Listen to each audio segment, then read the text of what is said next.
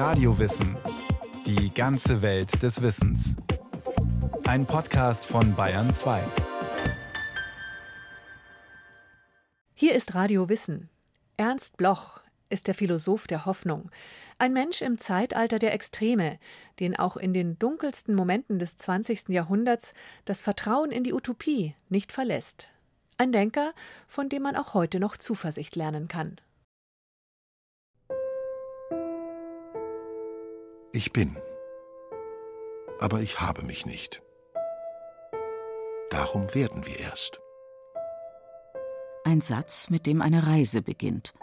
Die Reise eines Philosophen, der sich sucht in einer Welt, die nicht abgeschlossen ist. Es ist das auf wenige Worte komprimierte philosophische Programm des Schriftstellers und Philosophen Ernst Bloch. Der Auszug, um die Welt das Hoffen zu lehren. Hoffen auf eine andere, auf eine bessere Welt. Es gibt wohl keinen anderen Denker im 20. Jahrhundert, bei dem Katastrophe und Utopie so eng verbunden waren wie bei Ernst Bloch und der bis zu seinem Tod das Staunen nicht verlernte. Warum ist eigentlich etwas und warum ist nicht nichts? Warum verwundere ich mich über die Welt? Warum ist die Welt ein Rätsel und ein Rätsel ohne Lösung? Und warum wurde das bis heute noch nicht betont und gesehen, dass es ein Rätsel ohne Lösung gibt, das aber deshalb auch nicht nur ein Rätsel ist, sondern ein Hindeuten auf etwas, das nun philosophisch gefasst zu werden versucht und seinen Ausdruck sucht und seine Kategorie sucht. Dieses rätselhafte Etwas, auf das die Welt hindeutet, es hat Ernst Bloch sein ganzes Leben lang beschäftigt. Auch hier als 90-Jährigen in einem Radiointerview. Aufgenommen wurde es in seiner Wohnung in Tübingen 1975, zwei Jahre vor seinem Tod. Sein damaliges Arbeitszimmer ist heute noch zu sehen. Original rekonstruiert im Ernst-Bloch-Zentrum in Ludwigshafen, seiner Geburtsstadt.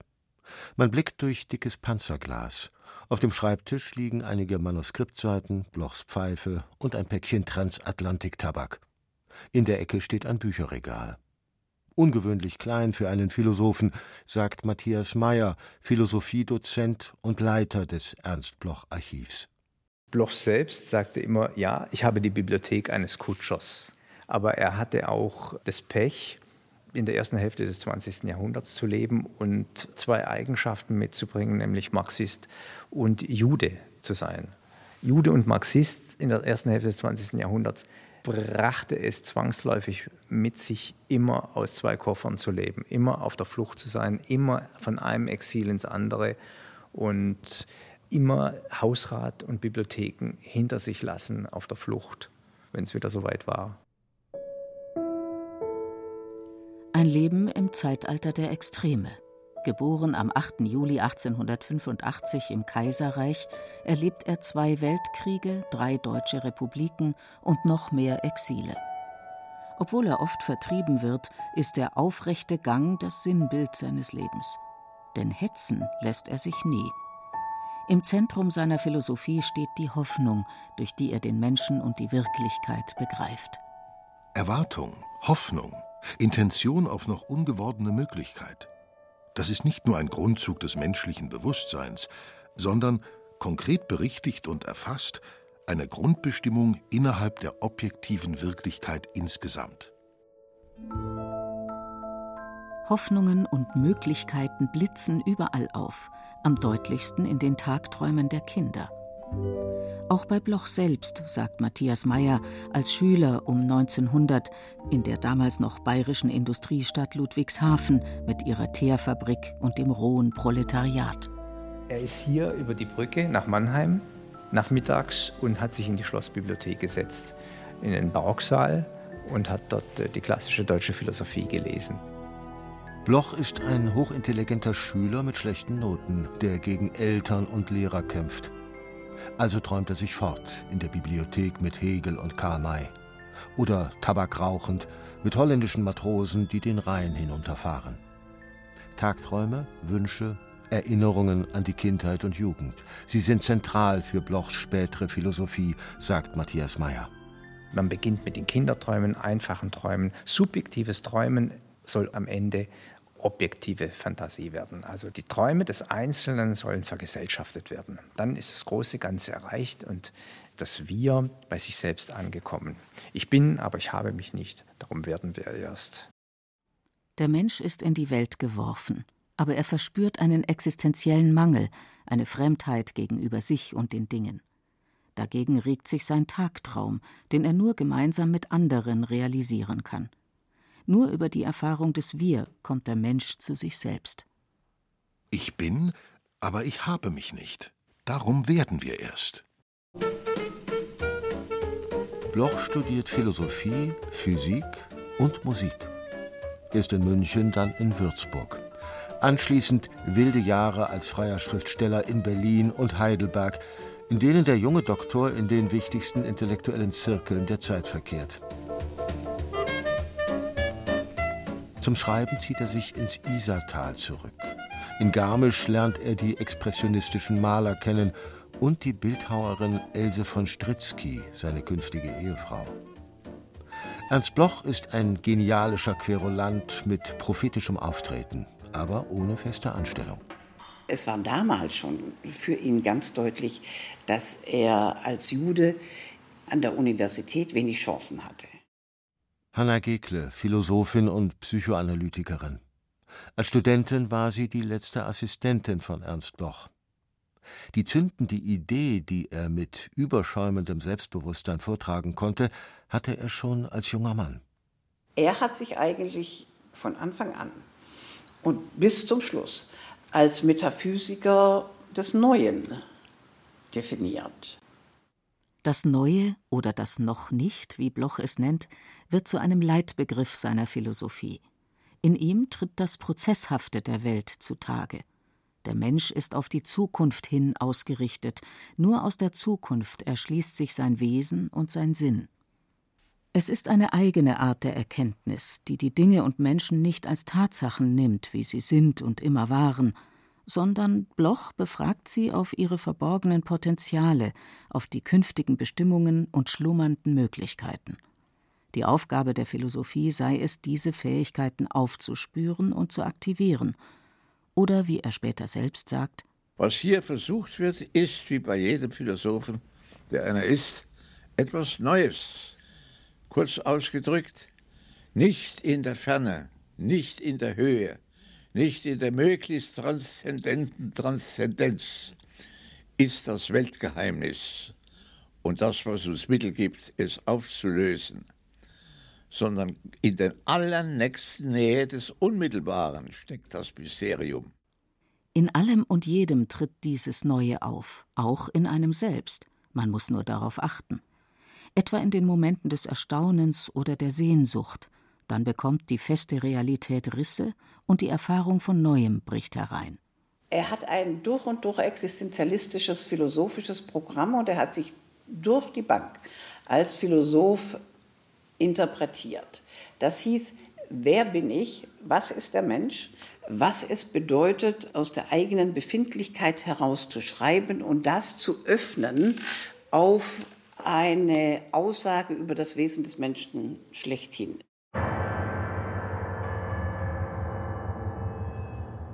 Bloch ist Ende 20, als der Erste Weltkrieg ausbricht. Wegen extremer Kurzsichtigkeit wird er nicht ins Militär eingezogen. Er ist überzeugter Pazifist. Um weiter publizieren zu können, geht er 1917 in die Schweiz. Dort schreibt er neben unzähligen Zeitungsartikeln auch sein erstes großes Werk zu Ende, Geist der Utopie. Das Buch ist eine Antwort auf die Sinnkrise, in die der Krieg die bürgerliche Welt gestürzt hat. Das Leben ist leer geworden. Es taumelt sinnlos hin und her, schreibt Bloch. Doch er stellt diesem Nichts etwas entgegen.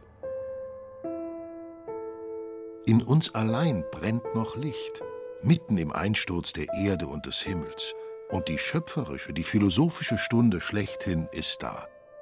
Sie zu erfüllen, dazu hilft die andauernde Wachtraumkonzentration auf ein reineres, höheres Leben – auf die Erlösung von Bosheit, Leere, Tod und Rätsel, auf die Gemeinschaft mit den Heiligen, auf die Wendung aller Dinge zum Paradies. In orakelhafter, prophetischer Sprache beschwört der Geist der Utopie die Selbstbegegnung und Selbstfindung des Menschen. In Zeiten der größten Krise sucht Bloch nach Chiffren und Symbolen, in denen sich dieses menschliche Selbst finden ließe, sein verborgenes, auf die Zukunft gerichtetes Wesen. Diese künftige Utopie scheint überall auf, in der Philosophie, in der Kunst, vor allem aber in der Musik. Der Geist der Utopie wird von den Zeitgenossen begeistert aufgenommen. Die explosive Sprache macht Bloch zum Philosophen des Expressionismus. Denn er atmet die Atmosphäre jener Tage. Die Sehnsucht nach einer Wiedergeburt der kriegszermürbten Gesellschaft durch den Aufbruch in eine neue Zeit. Sie wird verkörpert von der Revolution, die 1917 in Russland losbricht und bald auch in Berlin und München. Bloch begrüßt sie enthusiastisch. Im Sozialismus sieht er den Willen, der zur Veränderung der Gesellschaft hindrängt. Utopie heißt bei Bloch immer konkrete Utopie.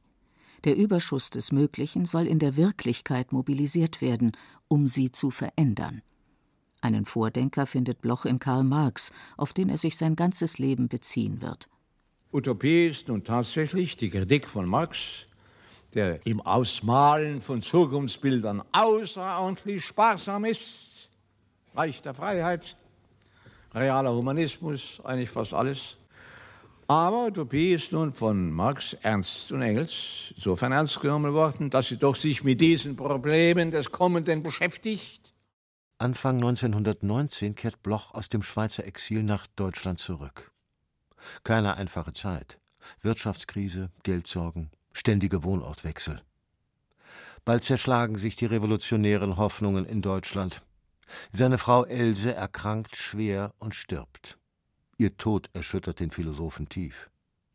Doch reagiert er wie nach allen Schicksalsschlägen in seinem langen Leben mit Trotz. Und so entstehen in den kommenden Jahren mehrere Bücher, historische Studien, Aphorismen und politische Aufsätze. Bloch lebt in Berlin als Feuilletonist, Kritiker, freier Schriftsteller und verkehrt auf Augenhöhe mit den Geistesgrößen der Weimarer Republik. Ja, renn nur nach dem Glück, doch renne nicht zu sehr. Bühnenexperimente mit Bertolt Brecht und Kurt Weil, Musikexperimente mit Otto Klemperer, Haschisch-Experimente mit Walter Benjamin. Reisen nach Italien, Frankreich und Nordafrika und schließlich eine neue große Liebe zur 20 Jahre jüngeren Architekturstudentin und Kommunistin Karola Piotrkowska, die er später heiraten wird. Blochs Leben ist wie seine Philosophie, ein einziger großer Versuch. Wir selbst und alles, was uns umgibt und sämtliche sogenannten Dinge sind danach Versuche, um etwas, das noch nicht herausgebracht ist, herauszubringen. Herausgebrachtes oder die Notwendigkeit, etwas herauszubringen, deutet auf etwas Verstecktes, Ungereiftes, noch nicht Gewordenes, Tendierendes, Latentes, als auf etwas, das eben eine Hebung notwendig hat aus seinem Dunkel, und zwar aus einem Dunkel des gerade gelebten Augenblicks. Hitler übernimmt 1933 die Macht. Bloch flieht sofort. Als Jude und Kommunist droht ihm in Deutschland der Tod. Es beginnen lange Jahre des Exils. In Zürich, in Wien und in Prag. Bloch schreibt weiter gegen die Nazis und unterstützt die Kommunisten. Obwohl er öffentlich mit ihnen streitet, steht er meist hinter der politischen Linie, die Moskau propagiert. Auch dann noch, als 1936 in Russland die mörderischen Schauprozesse beginnen, denen unzählige Gegner Stalins und Unschuldige zum Opfer fallen. Die Unterstützung Stalins ist der größte politische Fehler des Philosophen, sagt Blochs letzte Assistentin Hanna Gekle. Weil diese Essays, die er zu den Moskauer Prozessen geschrieben hat, sehr verstörend in seinem Werk sind. Für ihn war Stalin eine Größe, ohne die er meinte, dass der Faschismus äh, die ganze Welt überrennen würde. Also er war zu keinerlei Kritik daran fähig und er hat damals diese Todesurteile de facto begrüßt. Berichte über den stalinistischen Terror hält Bloch für faschistische Propaganda. Treue zu Moskau gilt ihm im Exil als Bewährungsprobe antifaschistischer Intelligenz, jedem Zweifel zum Trotz. Parteimitglied ist er nie, trotzdem sitzt er einer Lüge auf, an deren Inszenierung er bis lange nach dem Krieg selbst mitschreibt. 1938 wird die Situation in ganz Europa lebensgefährlich. Mit Hilfe eines Verlegers emigrieren Bloch und seine Frau in die USA. Sie haben inzwischen geheiratet und einen einjährigen Sohn. In Amerika wartet auf sie eine einsame, aber produktive Zeit, sagt Matthias Meyer. Er macht da weiter, wo er in Europa aufgehört hat. Er hat sein innerliches Programm, was er schreiben möchte, sein Werk zu vollenden, das ist in ihm angelegt. Und nur der Wohnortwechsel und der Kontinent auch. Und er hatte so eine Art innere Ruhe. Das ist wirklich zu bewundern. Er hat dann in Cambridge, Massachusetts gesessen, in dem Haus und schrieb da zehn Stunden am Tag am Prinzip Hoffnung. Das Prinzip Hoffnung ist das Hauptwerk von Ernst Bloch. Es ist eine groß angelegte Enzyklopädie der menschlichen Hoffnungen, ein Panorama der menschlichen Sehnsucht nach einem besseren Leben.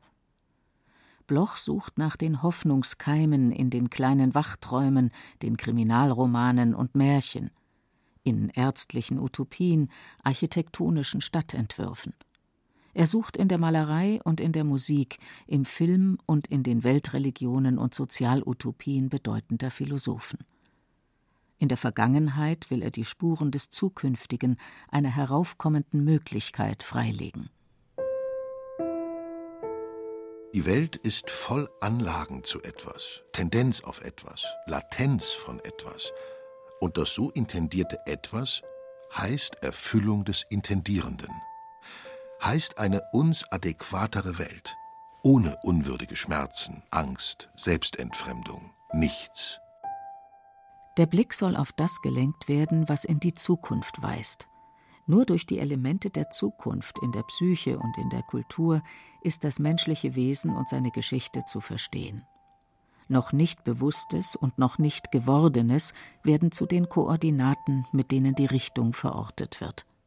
Man kann natürlich sagen, das Prinzip Hoffnung ist in einer eigentlich hoffnungslosen Lage geschrieben und wie ein Schrei gegen die Wirklichkeit, sagt Hanna Gekle. Denn während Bloch schreibt, wütet in Europa ein bestialischer Krieg. Viele Intellektuelle verzweifeln am Exil und verwerfen jede Form der sozialen Utopie nicht jedoch Bloch. Er will in der größten Not die Hoffnung mobilisieren. Das Exil wird bei ihm zur Metapher. Die Menschen, wie die ganze Welt, befinden sich immer noch in der Vorgeschichte, im Exil. Hat der Mensch sich erfasst und das Seine ohne Entäußerung und Entfremdung in realer Demokratie begründet, so entsteht in der Welt etwas, das allen in die Kindheit scheint und worin noch niemand war Heimat. Während Ernst Bloch diese Zeilen schreibt, arbeitet Carola als Architektin und verdient allein den Lebensunterhalt für die Familie. Er hat wenige Freunde und spricht nur mäßiges Englisch. Es sind elf lange Jahre der Isolation. Sie enden erst 1949. Da erhält Bloch mit 63 Jahren eine Professur. Zum ersten Mal in seinem Leben.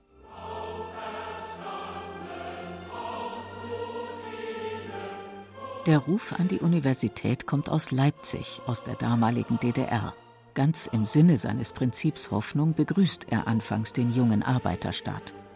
Er will der Jugend echte marxistische Philosophie vermitteln, will die müden Kriegsheimkehrer zu kritischen Denkern erziehen.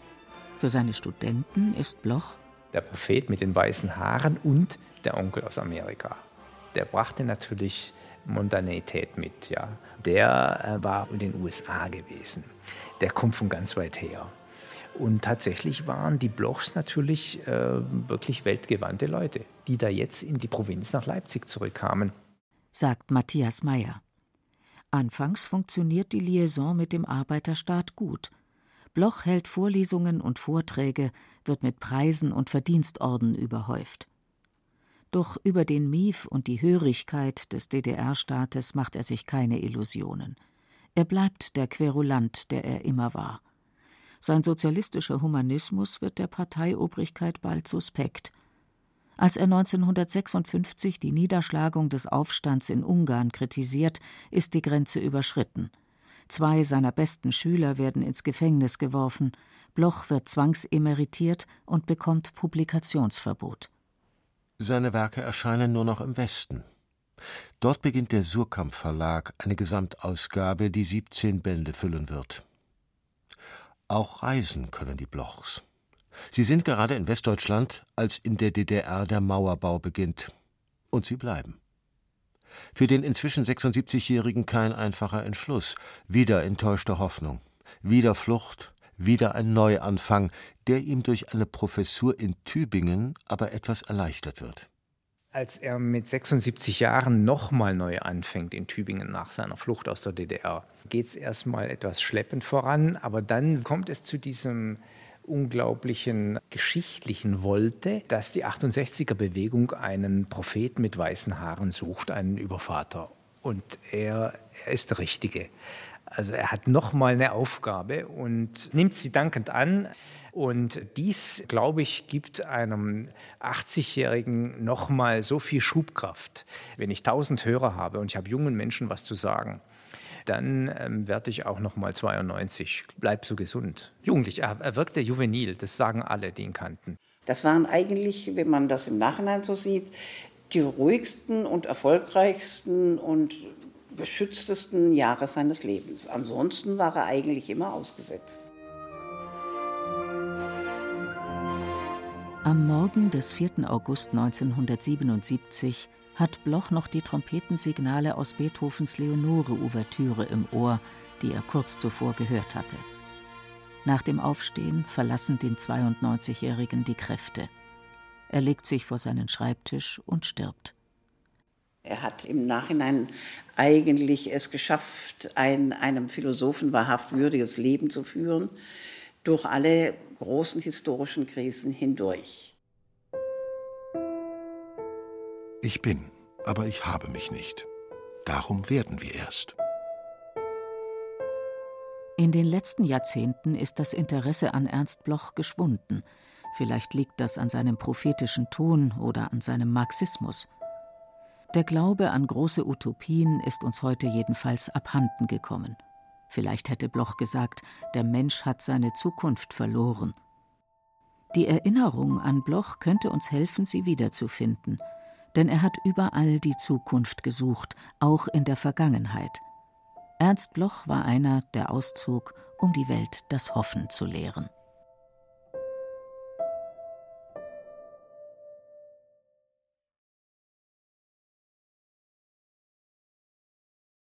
Das war Radio Wissen, ein Podcast von Bayern 2. Autor dieser Folge Jerzy Sobotta. Regie führte Irene Schuck. Es sprachen Beate Himmelstoß, Andreas Neumann und Stefan Wilkening. Technik Ossel Kirstein. Redaktion Bernhard Kastner. Wenn Sie keine Folge mehr verpassen wollen, abonnieren Sie Radiowissen unter bayern2.de slash radiowissen.